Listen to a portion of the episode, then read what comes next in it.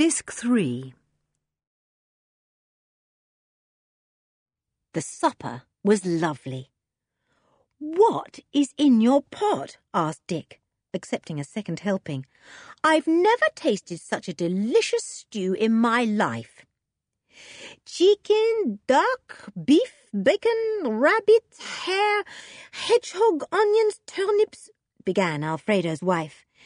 I put there everything that comes. It cooks and I stir, it cooks and I stir.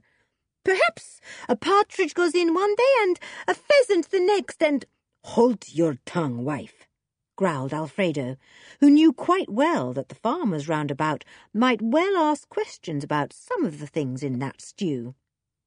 You tell me to hold my tongue? cried little Mrs. Alfredo, angrily flourishing a spoon. You tell me that? Woof, said Timmy, receiving some nice tasty drops on his nose and licking them off. Woof! He got up and went towards the spoon, hoping for a few more. Oh, Aunt Nita, do give Timmy a spoonful out of the stew, begged Jo. And to Timmy's great joy, he got a big plateful all to himself. He could hardly believe it. Thank you very much for a very nice supper, said Julian, feeling that it really was time to go. He got up, and the others followed his example. And thank you for fire eating for us, Alfredo, said George. It doesn't seem to have spoilt your appetite. Phew, said Alfredo, as if such a thing would never enter his head. Jo, are you going to stay with us again tonight? You are welcome. I'd just like an old rug, that's all, Aunt Nita, said Jo. I'm going to sleep under George's caravan. You can sleep on the floor inside if you like, said George. But Jo shook her head. No, I've had enough of sleeping indoors for a bit. I want to sleep out. Under the caravan will be a fine place for me. Travellers often sleep there when the weather is warm. They went back over the dark hillside. A few stars were out, but the moon was not yet up. That was a jolly interesting evening, said Dick. I enjoyed it. I like your Aunt and Uncle Jo. Jo was delighted. She always loved praise from Dick.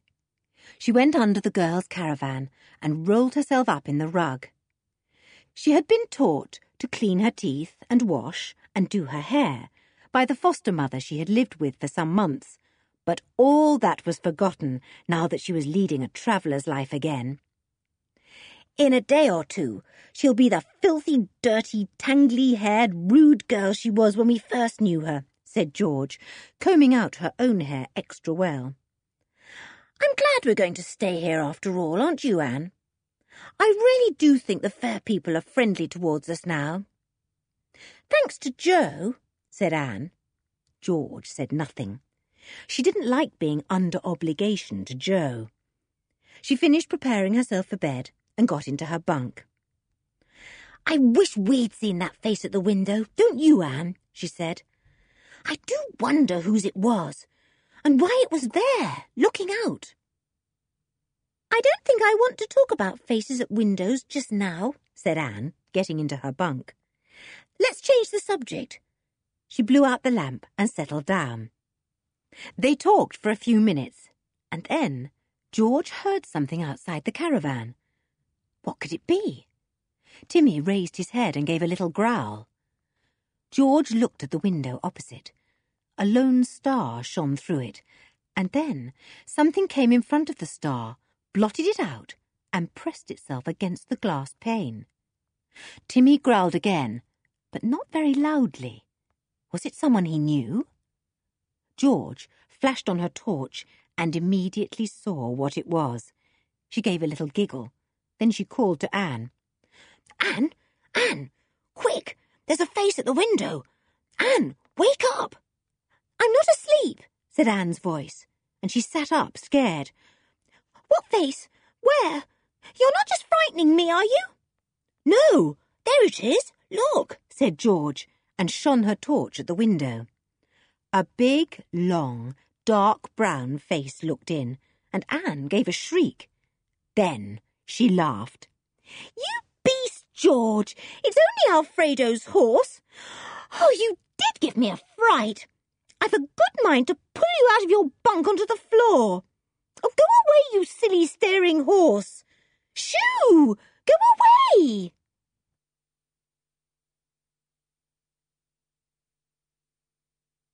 Chapter 13 Off to the Castle Next morning, as they had breakfast, the children discussed the face at the castle window again. They had levelled the field glasses time and again at the window, but there was nothing to be seen. Let's go and see over the castle as soon as it opens, said Dick. But mind, nobody is to mention faces at windows. You hear me, Jo? You're the one who can't keep your tongue still sometimes. Jo flared up. I'm not. I can keep a secret.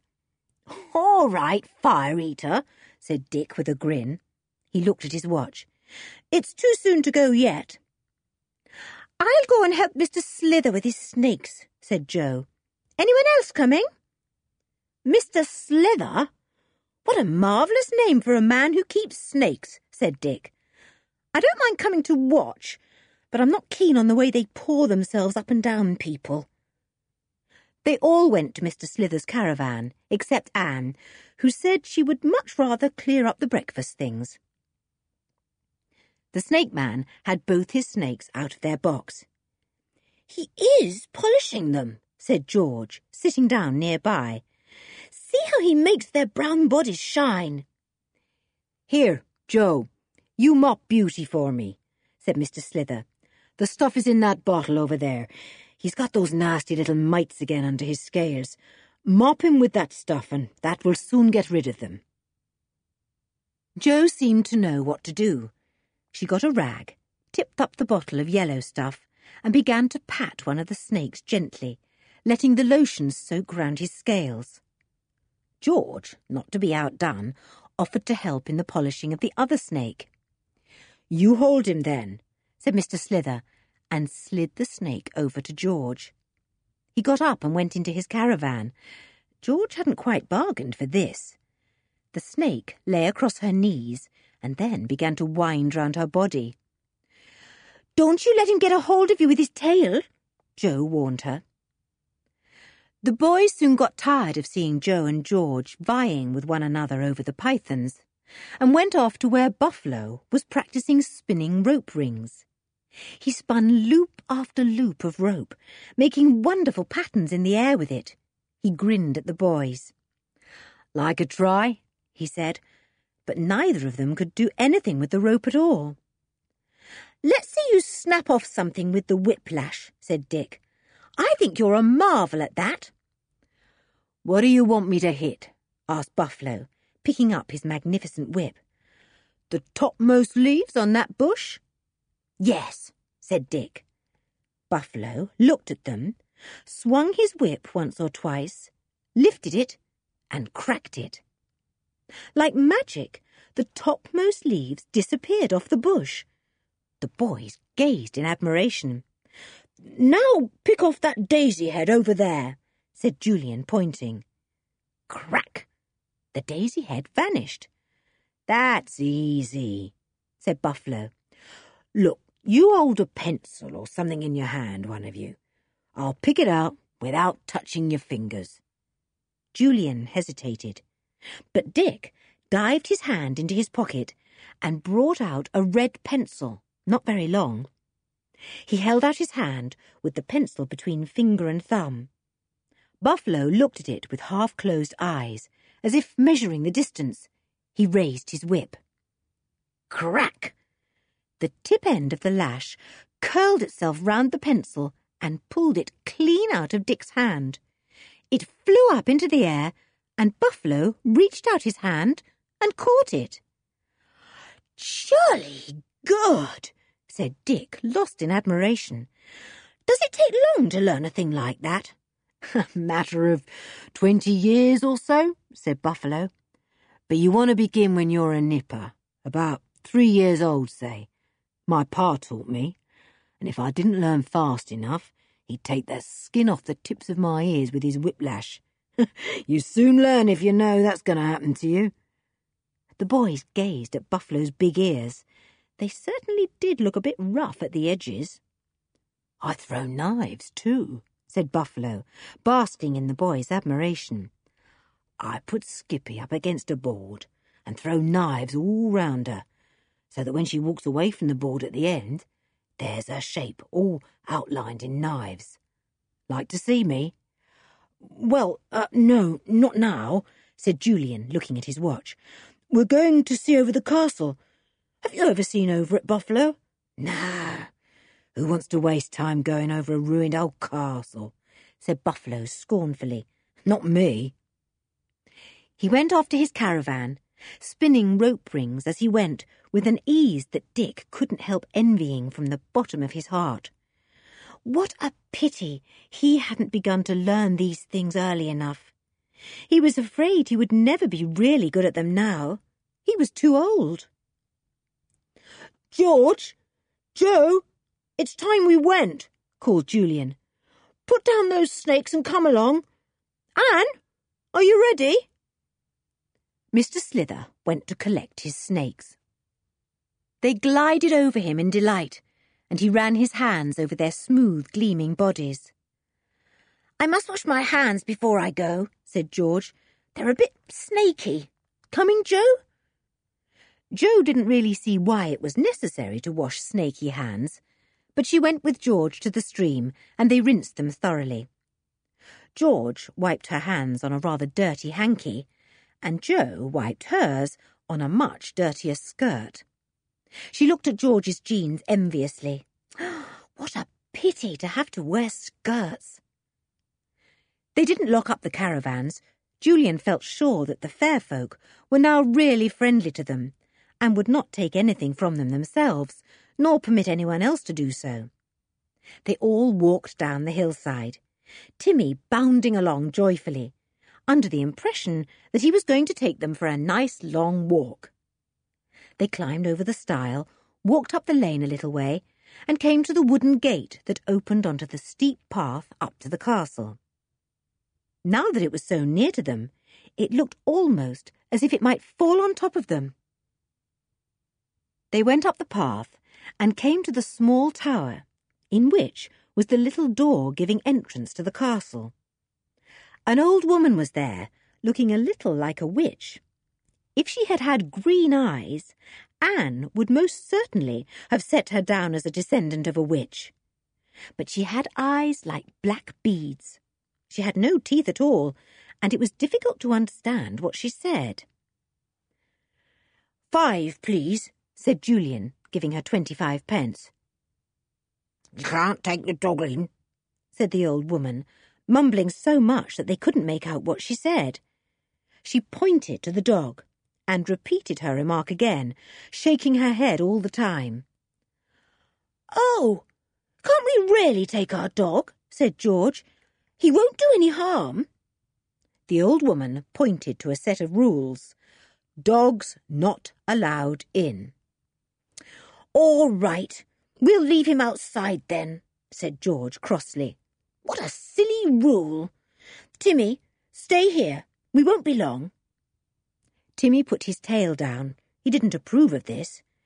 But he knew that he was not allowed into certain places, such as churches, and he imagined this place must be an enormous church, the kind of place into which George so often disappeared on Sundays. He lay down in a sunny corner. The five children went in through the clicking turnstile. They opened the door beyond and went into the castle grounds. The door shut behind them. Wait, we ought to get a guidebook, said Julian. I want to know something about that tower. He went back and bought one for another five pence. They stood in the great castle yard and looked at the book. It gave the history of the old place, a history of peace and war, quarrels and truces, family feuds, marriages, and all the other things that make up history. It would be an exciting story if it was written up properly, said Julian. Look, here's the plan. There are dungeons. Not open to the public, quoted Dick in disappointment. What a pity. It was once a very strong and powerful castle, said Julian, looking at the plan. It always had the strong wall that is still round it, and the castle itself is built in the middle of a great courtyard that runs all round. It says the walls of the castle itself are eight feet thick. Eight feet thick! No wonder most of it is still standing. They looked at the silent ruins in awe. The castle towered up, broken here and there, with sometimes a whole wall missing, and with all the doorways misshapen. There were four towers, of course, said Julian, still with his nose glued to the guidebook. It says three are almost completely ruined now, but the fourth one is in fairly good condition, though the stone stairway that led up to the top has fallen in. Well then, you couldn't have seen a face at that window, said George, looking up at the fourth tower. If the stairway has fallen in, no one could get up there. Hmm. We'll see how much fallen in it is, said Julian. It may be dangerous to the public, and perhaps we'll find a notice warning us off, but it might be quite climbable in places. Shall we go up it if so? said Jo, her eyes shining. What shall we do if we find the face? We'll wait till we find it first, said Julian. He shut the guidebook and put it into his pocket. Well, we seem to be the only people here. Let's get going. We'll walk round the courtyard first. They walked round the courtyard that surrounded the castle. It was strewn with great white stones that had fallen from the walls of the castle itself. In one place, a whole wall had fallen in, and they could see the inside of the castle, dark and forbidding. They came round to the front of it again. Let's go in at the front door. If you can call that great stone archway that, said Julian. I say, can't you imagine knights on horseback riding round this courtyard, impatient to be off to some tournament, their horses' hoofs clip-clopping all the time? Yes, said Dick. I can just imagine it. They went in at the arched entrance and wandered through room after room with stone floors and walls, and with small slit-like windows that gave very little light indeed. They had no glass for panes in those days, said Dick. I bet they were glad on cold, windy days that the windows were so tiny. Brrr! This must have been a terribly cold place to live in. The floors used to be covered with rushes, and tapestry was hung on the walls, said Anne, remembering a history lesson. Julian, let's go and look for the stairway to that tower now. Do let's. I'm longing to find out whether there really is a face up in that tower.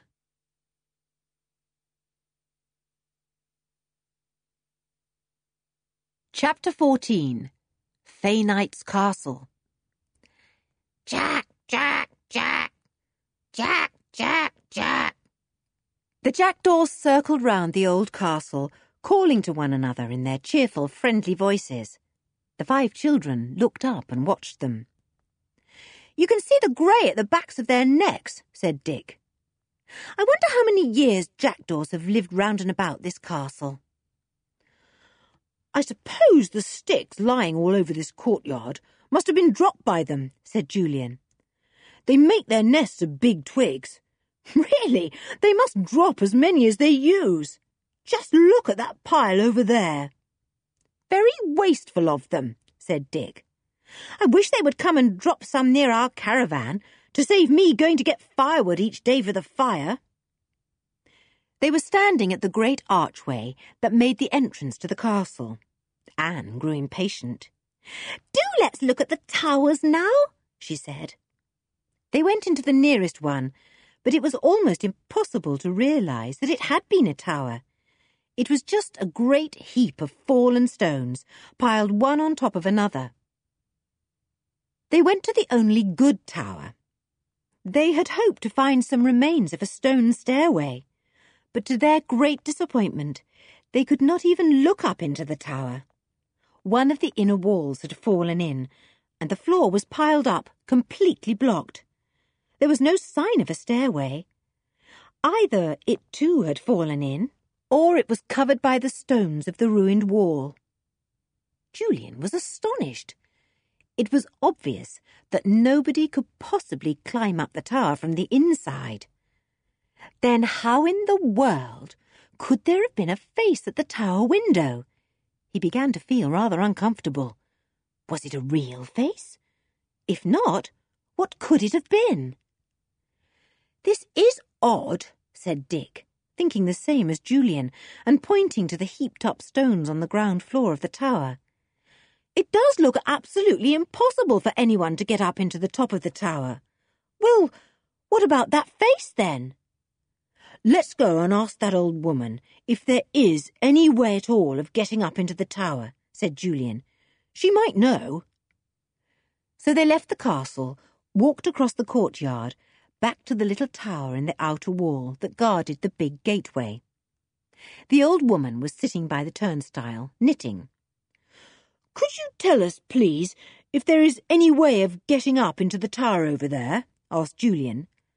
The old woman answered something, but it was difficult to understand a word she said. However, as she shook her head vigorously, it was plain that there was no way up to the tower. It was very puzzling. Is there a better plan of the castle than this? asked Julian, showing his guidebook. A plan of the dungeons, for instance, and a plan of the towers as they once were before they were ruined? The old lady said something that sounded like Society of Reservation of something or other. What did you say?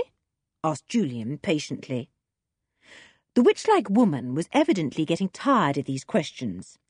She opened a big book that showed the amount of people and fees paid, and looked down it. She put her finger on something written there and showed it to Julian. Society for Preservation of Old Buildings, he read. Oh, did somebody come from them lately? Would they know more than it says in the guidebook? Yes, said the old woman. Two men came. They spent all day here last Thursday. You ask that society what you want to know, not me. I only take the money. She sounded quite intelligible all of a sudden.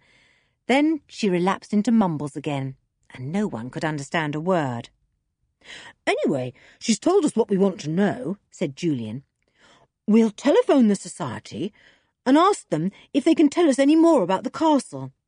There may be secret passages and things not shown in the guidebook at all. How exciting, said George, thrilled. I say, let's go back to that tower and look at the outside of it. It might be climbable there. They went back to see, but it wasn't climbable.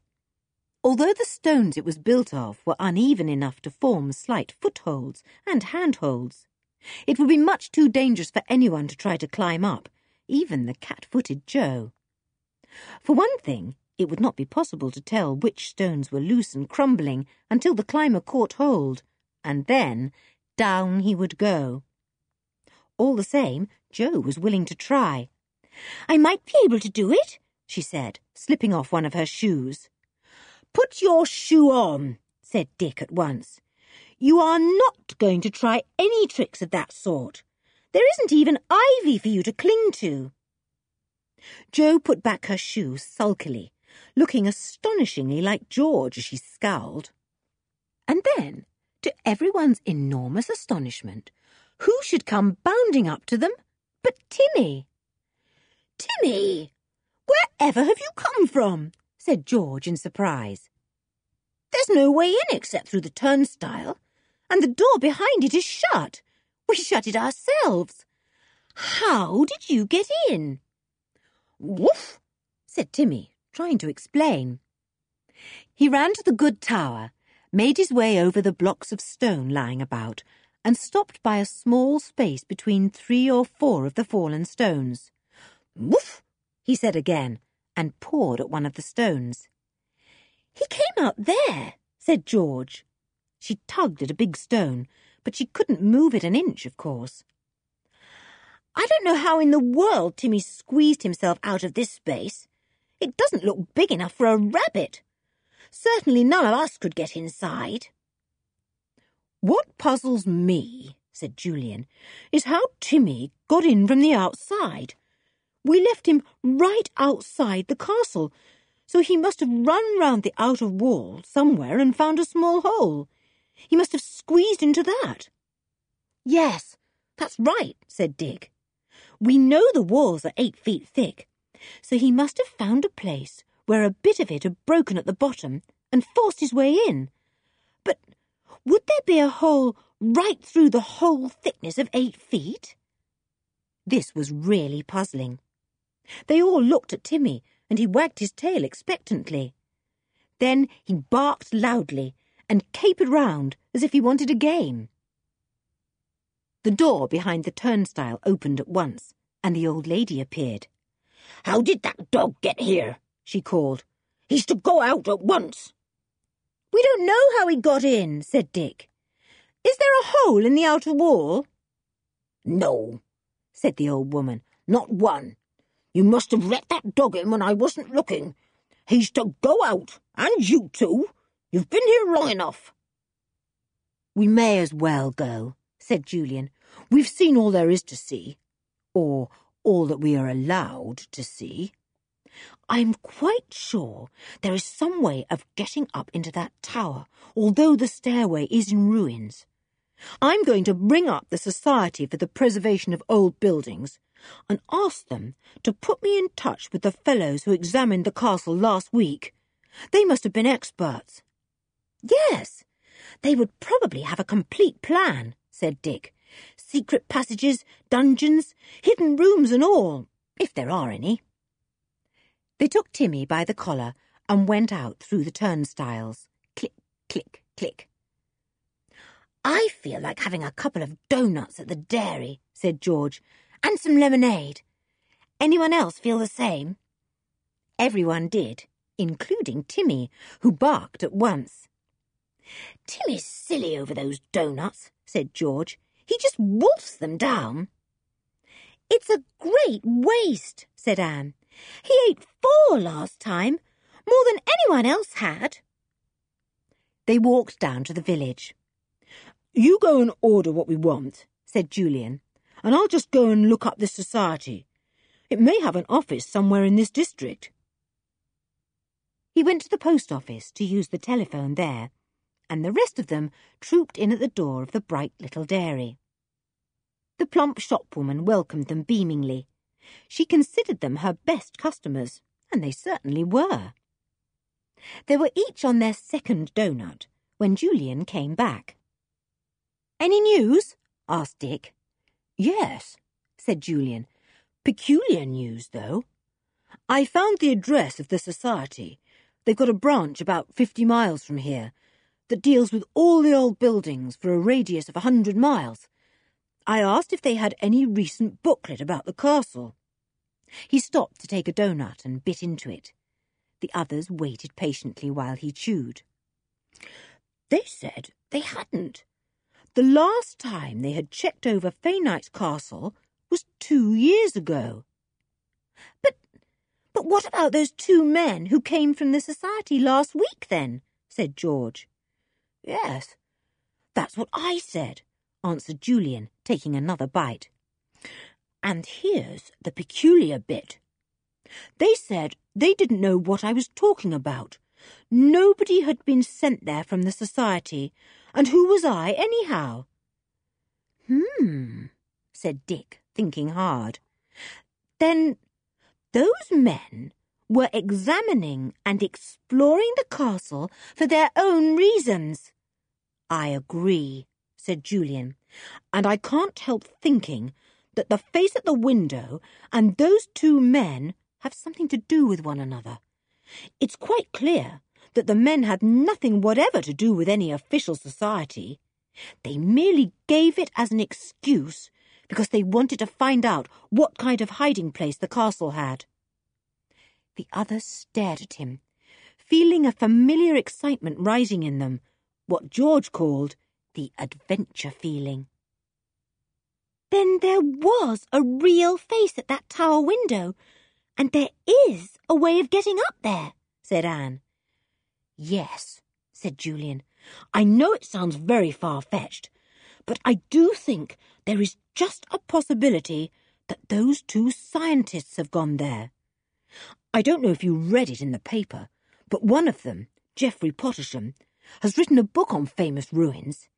He would know all about Faynights castle, because it's a very well-known one. If they wanted to hide somewhere till the hue and cry had died down, and then escape to another country, well, they could hide in the tower and then quietly slip out from the castle one night, go down to the sea and hire a fishing boat, cried Dick, taking the words out of Julian's mouth. They'd be across the channel in no time. Yes, that's what I'd worked out too, said Julian. I rather think I'll telephone Uncle Quentin about this.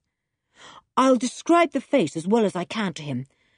I feel this is all rather too important to manage quite on our own. Those men may have extremely important secrets. It's an adventure again, said Jo, her face serious, but her eyes very bright. Oh, I'm glad I'm in it too.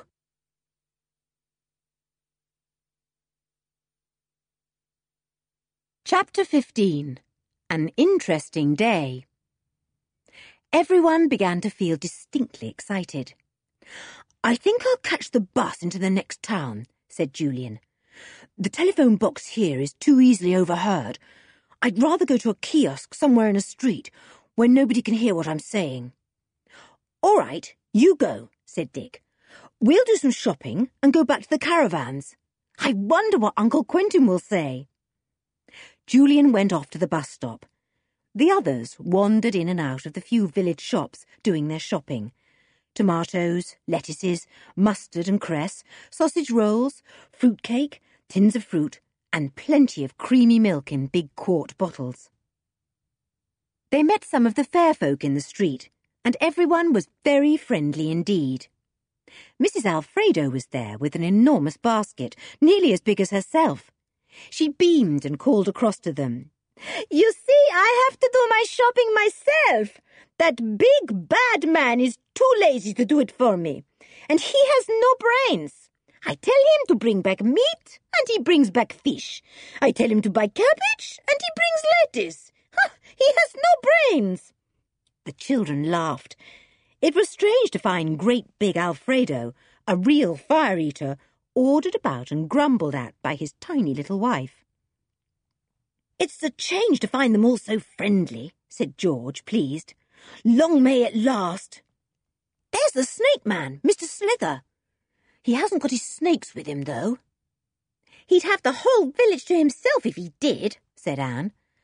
I wonder what he buys to feed his snakes on. They're only fed once a fortnight, said Jo. They swallow. No, don't tell me, said Anne hastily. I don't really want to know. Look, there's Skippy. Skippy waved cheerily.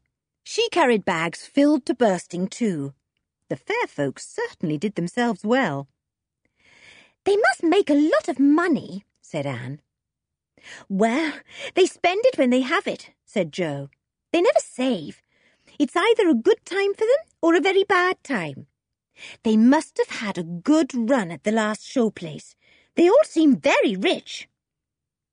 They went back to the camp and spent a very interesting day, because the fair folk, eager to make up for their unfriendly behaviour, made them all very welcome. Alfredo explained his fire eating a little more, and showed how he put wads of cotton wool at the hook end of his torches and then soaked them in petrol to flare easily. The rubber man obligingly wriggled in and out of the wheel spokes of his caravan, a most amazing feat. He also doubled himself up and twisted his arms and legs together in such a peculiar manner that he seemed to be more like a four-tentacled octopus than a human being. He offered to teach Dick how to do this, but Dick couldn't even bend himself properly double. He was disappointed because he couldn't help thinking what a marvellous trick it would be to perform in the playing field at school. Mr. Slither gave them a most entertaining talk about snakes, and ended up with some information about poisonous snakes that he said they might find very useful indeed. Take rattlers now, he said, or mambas, or any poisonous snake. If you want to catch one to tame, don't go after it with a stick or pin it to the ground. That frightens it, and you can't do anything with it. What do you have to do then? asked George. Well, you want to watch their forked tongues, said Mr. Slither earnestly. You know how they put them out and make them quiver and shake? Yes, said everyone. Well, now, if a poisonous snake makes its tongue go all stiff without a quiver in it, just be careful, said Mr. Slither solemnly. Don't you touch it then. But if its tongue is nice and quivery, just slide your arms along its body, and it will let you pick it up. He went through the motions he described, picking up a pretend snake and letting its body slither through his arms. It was fascinating to watch, but very weird. Thanks most awfully, said Dick. Whenever I pick up poisonous snakes, I'll do exactly as you say. The others laughed. Dick sounded as if he went about picking up poisonous snakes every day. Mr. Slither was pleased to have such an appreciative audience. George and Anne, however, had firmly made up their minds that they were not going even to look at a snake's tongue if it put it out. They were going to run for miles. There were a few more fair folk there that the children didn't know much about. Dacca, the tap dancer, who put on high boots and tap danced for the children on the top step of her caravan. Pearl, who was an acrobat and could walk on wire rope, dance on it, and turn somersaults over it, landing back safely each time. And others who belonged to the show but only helped with the crowds and the various turns. Jo didn't know them all, but she was soon so much one of them that the children began to wonder if she would ever go back to her foster mother again. She's exactly like them all now, said George. Cheerful and dirty, slapdash and generous, lazy and yet hard-working too. Bufflo practices for hours at his rope spinning, but he lies about for hours too. They're strange folk, but I really do like them very much. The others agreed with her heartily. They had their lunch without Julian because he hadn't come back.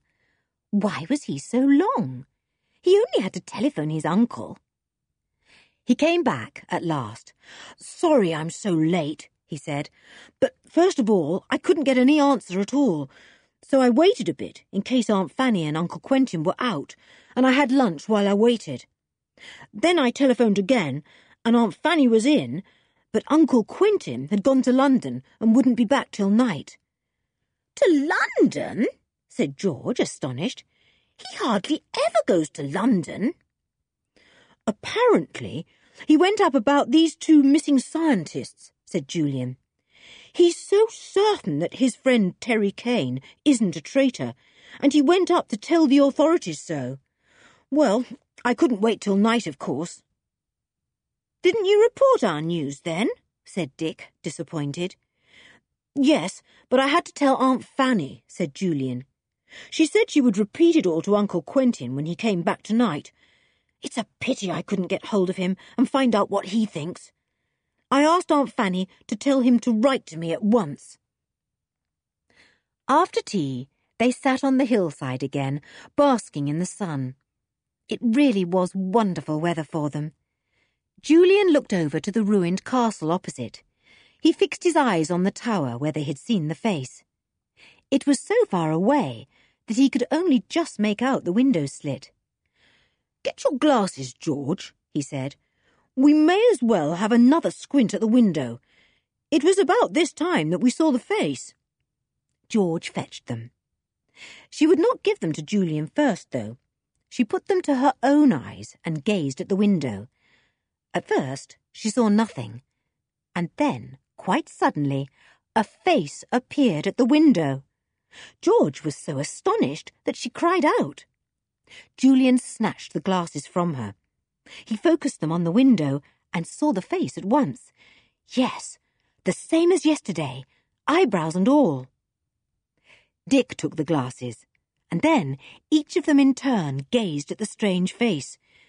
It did not move at all, as far as they could see, but simply stared. Then, when Anne was looking at it, it suddenly disappeared and did not come back again. Well, we didn't imagine it yesterday, then, said Julian. It's there, all right. And where there's a face, there should be a body. Er, uh, did any of you think that the face had a, a sort of despairing expression? Yes, said Dick, and the others agreed. I thought so yesterday, too, said Dick. Do you suppose the fellow, whoever he is, is being kept prisoner up there? It looks like it, said Julian. But how in the world did he get there? It's a marvellous place to put him, of course. Nobody would ever dream of a hiding place like that. And if it hadn't been for us looking at the jackdaws through very fine field glasses, we'd never have seen him looking out. It was a chance in a thousand that we saw him. In a million, said Dick. Look here, Ju. I think we ought to go up to the castle and yell up to the fellow. He might be able to yell back or throw a message out. He would have thrown out a message before now if he'd been able to, said Julian. As for yelling, he'd have to lean right out of that thick-walled window to make himself heard. He's right at the back of it, remember, and the slit is very deep. Can't we go and find out something? said George, who was longing to take some action. After all, Timmy got in somewhere, and we might be able to as well. That's quite an idea, said Julian. Timmy did find a way in, and it may be the way that leads up to the top of the tower. Let's go then, said George at once. Not now, said Julian. We'd be seen if we scrambled about on the hill outside the castle walls. We'd have to go at night, we could go when the moon comes up. A shiver of excitement ran through the whole five. Timmy thumped his tail on the ground. He had been listening all the time, just as if he understood. We'll take you too, Timmy, said George, just in case we run into any trouble. We shan't get into trouble, said Julian. We're only going to explore, and I don't think for a minute we'll find much, because I'm sure we shan't be able to get up into the tower. But I expect you all feel like I do. You can't leave this mystery of the face at the window alone. You want to do something about it, even if it's only scrambling round the old walls at night. Yes, that's exactly how I feel, said George.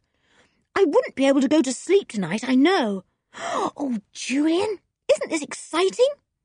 Very, said Julian. I'm glad we didn't leave today, after all. We should have, if we hadn't seen that face at the window. The sun went down, and the air grew rather cold. They went into the boys' caravan and played cards, not feeling at all sleepy. Jo was very bad at cards and soon stopped playing. She sat watching, her arm round Timmy's neck. They had a supper of sausage rolls and tinned strawberries. It's a pity they don't have meals like this at school, said Dick. No trouble to prepare, and most delicious to eat. Julian, is it time to go? Yes, said Julian. Put on warm things and we'll set off. Here's to a really adventurous night.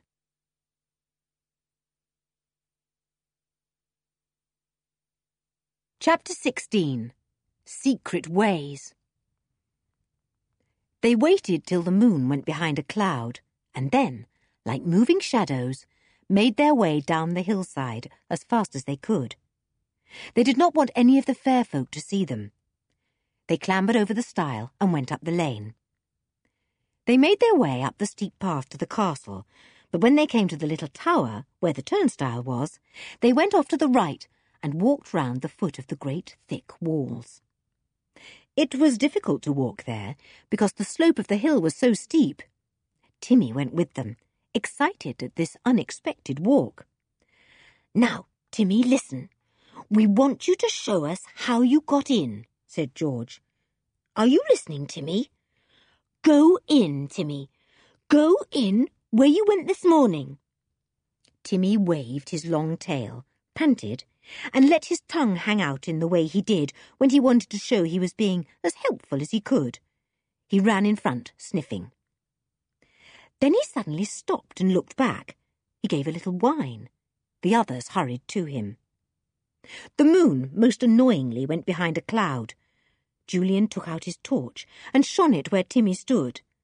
The dog stood there looking very pleased. Well, what is there to be pleased about, Timmy? Said Julian, puzzled. There's no hole there. Nowhere you could possibly have got in. What are you trying to show us? Timmy gave a little bark, then suddenly leapt about four feet up the uneven stones of the wall and disappeared. Hey, where's he gone? said Julian, startled. He flashed his torch up. I say, look! There's a stone missing up there, quite a big block, and Timmy's gone in at the hole. There's the block, fallen down the hillside, said Dick, pointing to a big white stone, roughly square in shape. But how has Timmy gone in, Ju? This wall is frightfully thick, and even if one stone falls out, there must be plenty more behind. Julian climbed up. He came to the space where the great fallen stone had been and flashed his torch there. I say, this is interesting, he called. The wall is hollow just here. Timmy's gone into the hollow. At once, a surge of excitement went through the whole lot. Can we get in and follow Timmy? called George. Shout to him, Julian, and see where he is. Julian called into the hollow. Timmy! Timmy! Where are you? A distant, rather muffled bark answered him, and then Timmy's eyes suddenly gleamed up at Julian. The dog was standing down in the small hollow behind the fallen stone. He's here, called back Julian. I tell you what I think we've hit on. When this enormous wall was built, a space was left inside, either to save stones or to make a hidden passage. I don't know which. And that fallen stone has exposed a bit of the hollow. Shall we explore? Oh, yes, came the answer at once. Julian climbed down into the middle of the wall. He flashed his torch into the space he was standing in. Yes, he called. It's a kind of passage. It's small, though. We'll have to bend almost double to get along it. Anne, you come next, then I can help you. Will the air be all right? called Dick into the passage. It smells a bit musty, said Julian. But if it really is a passage, there must be secret air holes somewhere to keep the air fresh in here. That's right, Anne. You hang on to me.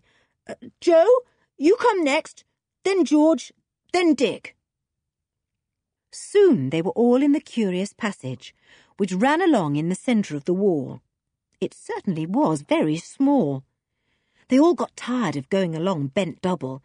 It was pitch dark, too, and although they all had torches, except Jo, it was very difficult to see. Anne hung on to Julian's jacket for dear life. She wasn't enjoying this very much, but she wouldn't have been left out of it for anything. Julian suddenly stopped, and everyone bumped into the one in front. What's up? called Dick from the back. Steps here, shouted back Julian. Steps going down very, very steeply. Almost like a stone ladder. Be careful, everybody. The steps were certainly steep. Better go down backwards, decided Julian. Then we can have handholds as well as footholds. Anne, wait till I'm down and I'll help you. The steps went down for about ten feet. Julian got down safely. Then Anne turned herself round and went down backwards too, as if she were on a ladder instead of on stairs. It was much easier that way. At the bottom was another passage, wider and higher, for which everyone was devoutly thankful. Where does this lead to? said Julian, stopping to think. This passage is at right angles to the wall. We've left the wall now. We're going underneath part of the courtyard, I should think. I bet we're not far from that tower, called Dick. I say, I do hope this leads to the tower. Nobody could possibly tell where it was going to lead to. Anyway, it seemed to run quite straight, and after about eighty feet of it, Julian stopped again. Steps up again, he called. Just as steep as the others. I think we may be going up into the inside of the castle walls. This is possibly a secret way into one of the old rooms of the castle. They went carefully up the steep stone steps and found themselves not in a passage, but in a very small room that appeared to be hollowed out of the wall of the castle itself. Julian stopped in surprise, and everyone crowded into the tiny room. It really wasn't much larger than a big cupboard. A narrow bench stood at one side, with a shelf above it. An old pitcher stood on the shelf, with a broken lip, and on the bench was a small dagger, rusty and broken. I say, look here. This is a secret room, like they used to have in old places, so that someone might hide if necessary, said Julian. We're inside one of the walls of the castle itself. Perhaps the wall of an old bedroom. And there's the old pitcher that had water in, said George, and a dagger. Who hid here? And how long ago? Dick flashed his torch round to see if he could spot anything else. He gave a sudden exclamation and kept his torch fixed on a corner of the room. What is it? said Julian. Paper. Red and blue silver paper, said Dick. Chocolate wrapping. How many times have we bought this kind of chocolate, wrapped in silver paper, patterned with red and blue? He picked it up and straightened it out. Yes, there was the name of the chocolate firm on it. Everyone was silent. This could only mean one thing. Someone had been in this room lately. Someone who ate chocolate. Someone who had thrown down the wrapping, never expecting it to be found. Well, said Julian, breaking the silence, this is surprising. Someone else knows this way in. Where does it lead to? Up to that tower, I imagine. Hadn't we better be careful? said Dick, lowering his voice. I mean, whoever was here might quite well be wandering about somewhere near. Yes, perhaps we'd better go back, said Julian, thinking of the girls. No, said George in a fierce whisper. Let's go on. We can be very cautious. A passage led from the strange hidden room, it went along on the level for a little way, and then they arrived at a spiral stairway that ran straight upwards like a corkscrew. At the top, they came to a small, very narrow door. It had a great old-fashioned iron ring for a handle. Julian stood hesitating. Should he open it or not? He stood for half a minute, trying to make up his mind. He whispered back to the others, I've come to a little door. Shall I open it? Yes, came back the answering whispers. Julian cautiously took hold of the iron ring. He turned it, and it made no noise. He wondered if the door was locked on the other side, but it wasn't. It opened silently. Julian looked through it, expecting to see a room, but there wasn't one. Instead, he found himself on a small gallery that seemed to run all the way round the inside of the tower. The moon shone in through a slit window, and Julian could just make out that he must be looking down from a gallery into the darkness of a tower room on the second or third floor of the tower. The third, probably. He pulled Anne out, and the other three followed. There was no sound to be heard. Julian whispered to the others. We've come out onto a gallery which overlooks one of the rooms inside the tower. It may be a second floor room, because we know that the ceiling of the first floor has fallen in. Or perhaps it's even the third floor. Must be the third, said Dick. We're pretty high. His whisper went all round the gallery and came back to them. He had spoken more loudly than Julian. It made them jump. How do we get higher still? whispered George. Is there any way up from this gallery? We'll walk round it and see, said Julian. Be as quiet as you can. I don't think there's anyone here, but you never know. And watch your step in case the stone isn't sound. It's very crumbly here and there. Julian led the way round the curious little gallery. Had this tower room been used for old plays or mimes? Was the gallery for spectators? He wished he could turn back the years and lean over the gallery to see what had been going on in the room below when the castle was full of people.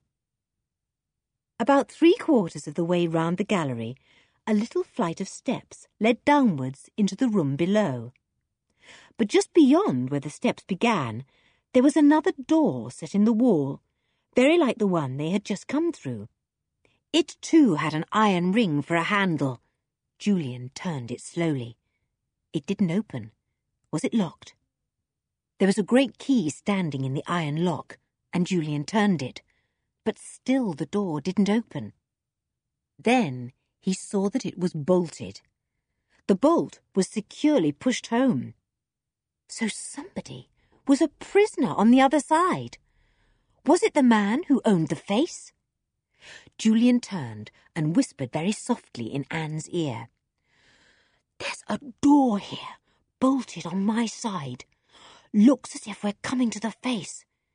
Tell George to send Timmy right up to me.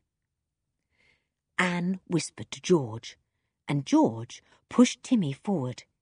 He squeezed past Anne's legs and stood by Julian, sensing the sudden excitement. We're probably coming to stairs that lead up to the top tower room, where that window is with the face, thought Julian as he slid back the bolt very cautiously. He pushed the door, and it opened. He stood, listening, his torch switched off. Then he switched it on. Just as he had thought, another stone stairway led up steeply. At the top must be the prisoner, whoever he was. We'll go up, said Julian softly. Quiet, everybody.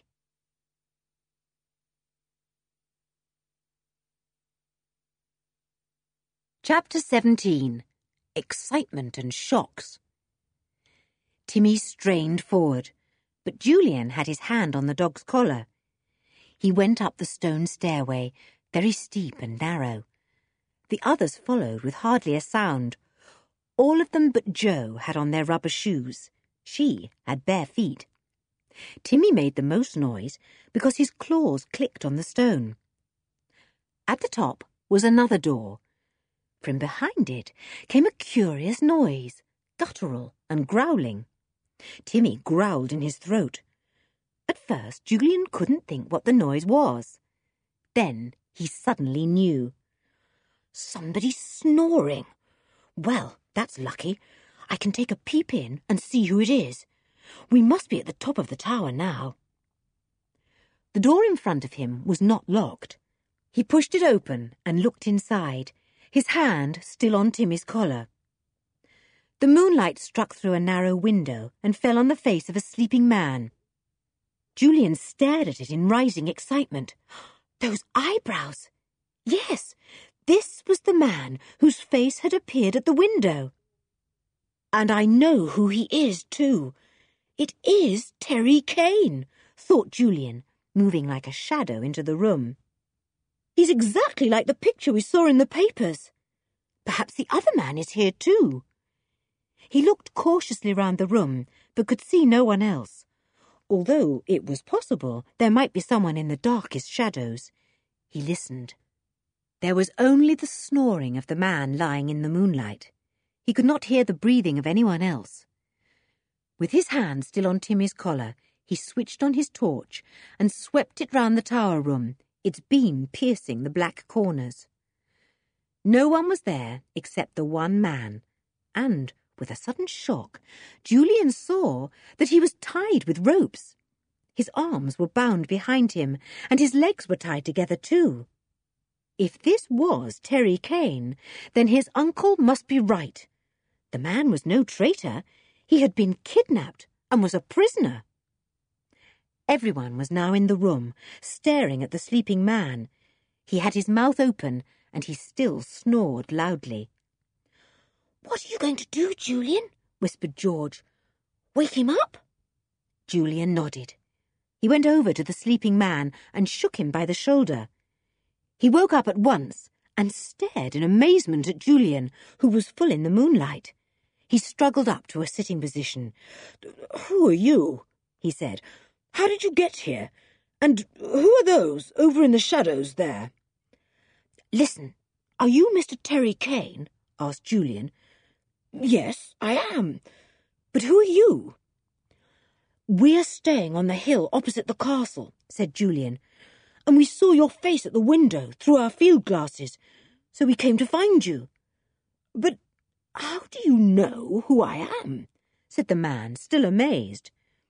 We read about you in the papers, said Julian, and we saw your picture. We couldn't help noticing your eyebrows, sir. We even saw them through the glasses. Look here, can you undo me? said the man eagerly. I must escape. Tomorrow night, my enemies are smuggling me out of here, into a car and down to the sea, and a boat is being hired to take me across to the continent. They want me to tell them what I know about my latest experiments. I shan't, of course, but life wouldn't be at all pleasant for me. I'll cut the ropes, said Julian, and he took out his pocket knife. He cut the knots that tied Terry Kane's wrists together, and then freed his legs. Timmy stood and watched, ready to pounce if the man did anything fierce. Oh, that's better, said the man, stretching his arms out. How did you manage to get to the window? asked Julian, watching the man rub his arms and knees. Each evening, one of the men who brought me here comes to bring me food and drink, said Terry Kane. He undoes my hands so that I can feed myself. He sits and smokes while I eat, taking no notice of me. I drag myself over to the window to have a breath of fresh air. I can't stay there long because I am soon tied up again, of course. I can't imagine how anyone could see my face at this deep-set slit window. It was our field glasses, said Julian. They are such fine ones. It's a good thing you did get to the window for a breath of air, or we'd never have found you. Julian, I can hear a noise, said Jo suddenly. She had ears like a cat, able to pick up the slightest sound. Where? said Julian, turning sharply. Downstairs, whispered Jo.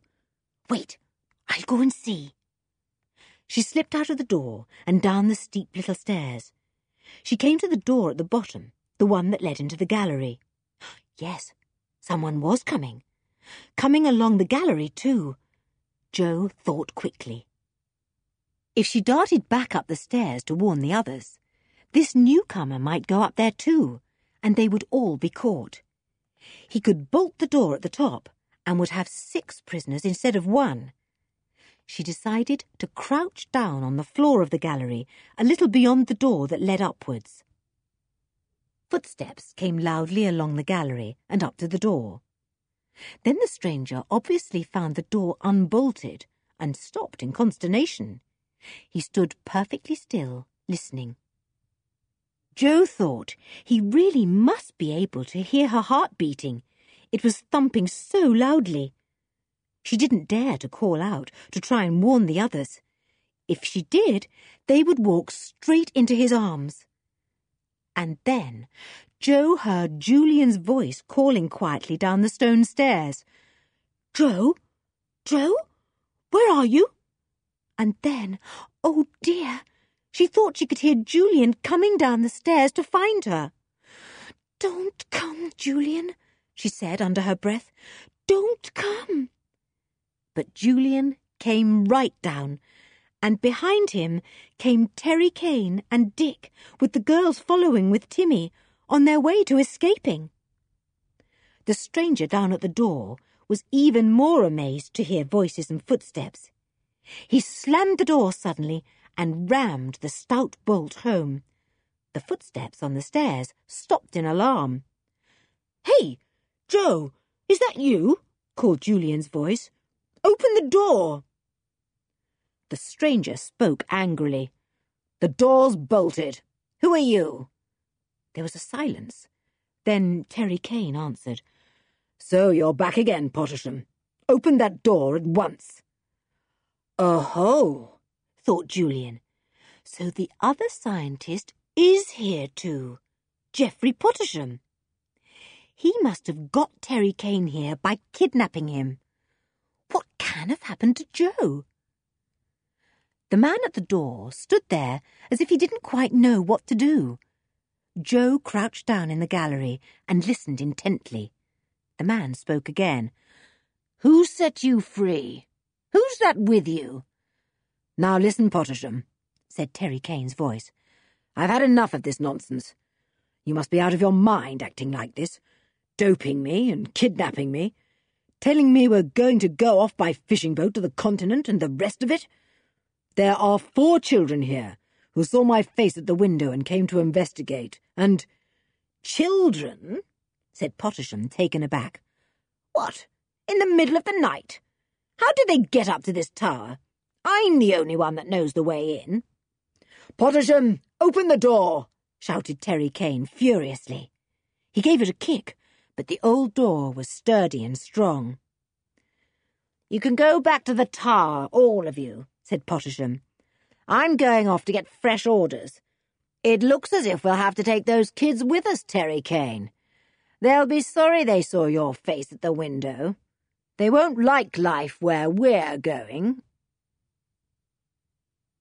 Pottersham turned and went back the way he had come.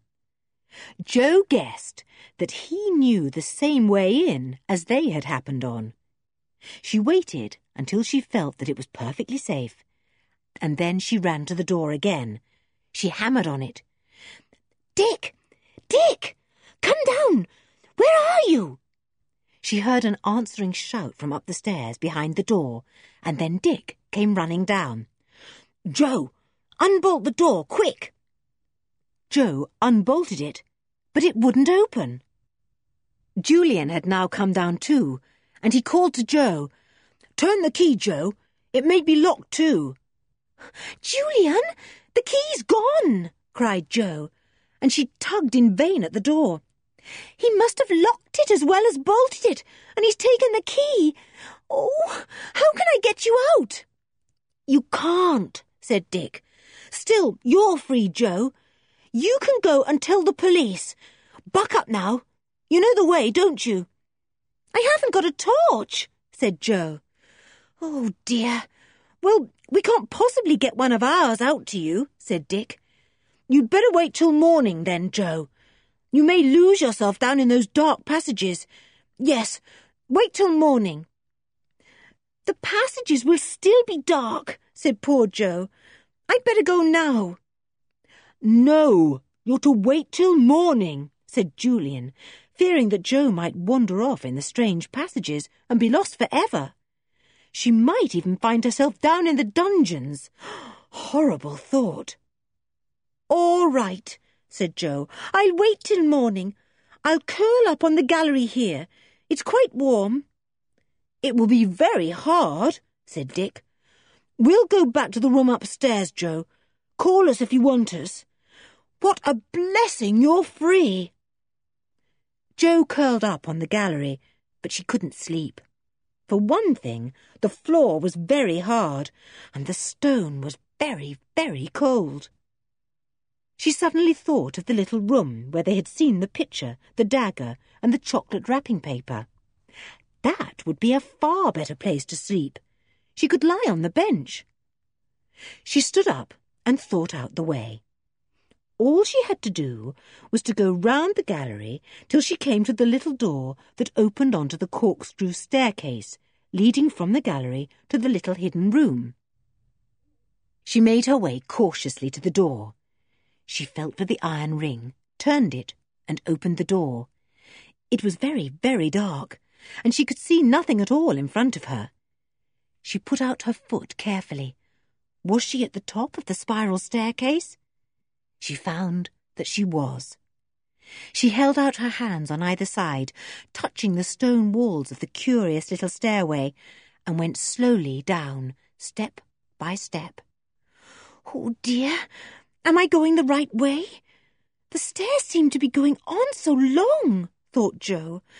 I don't like it, but I must go on. End of Disc 3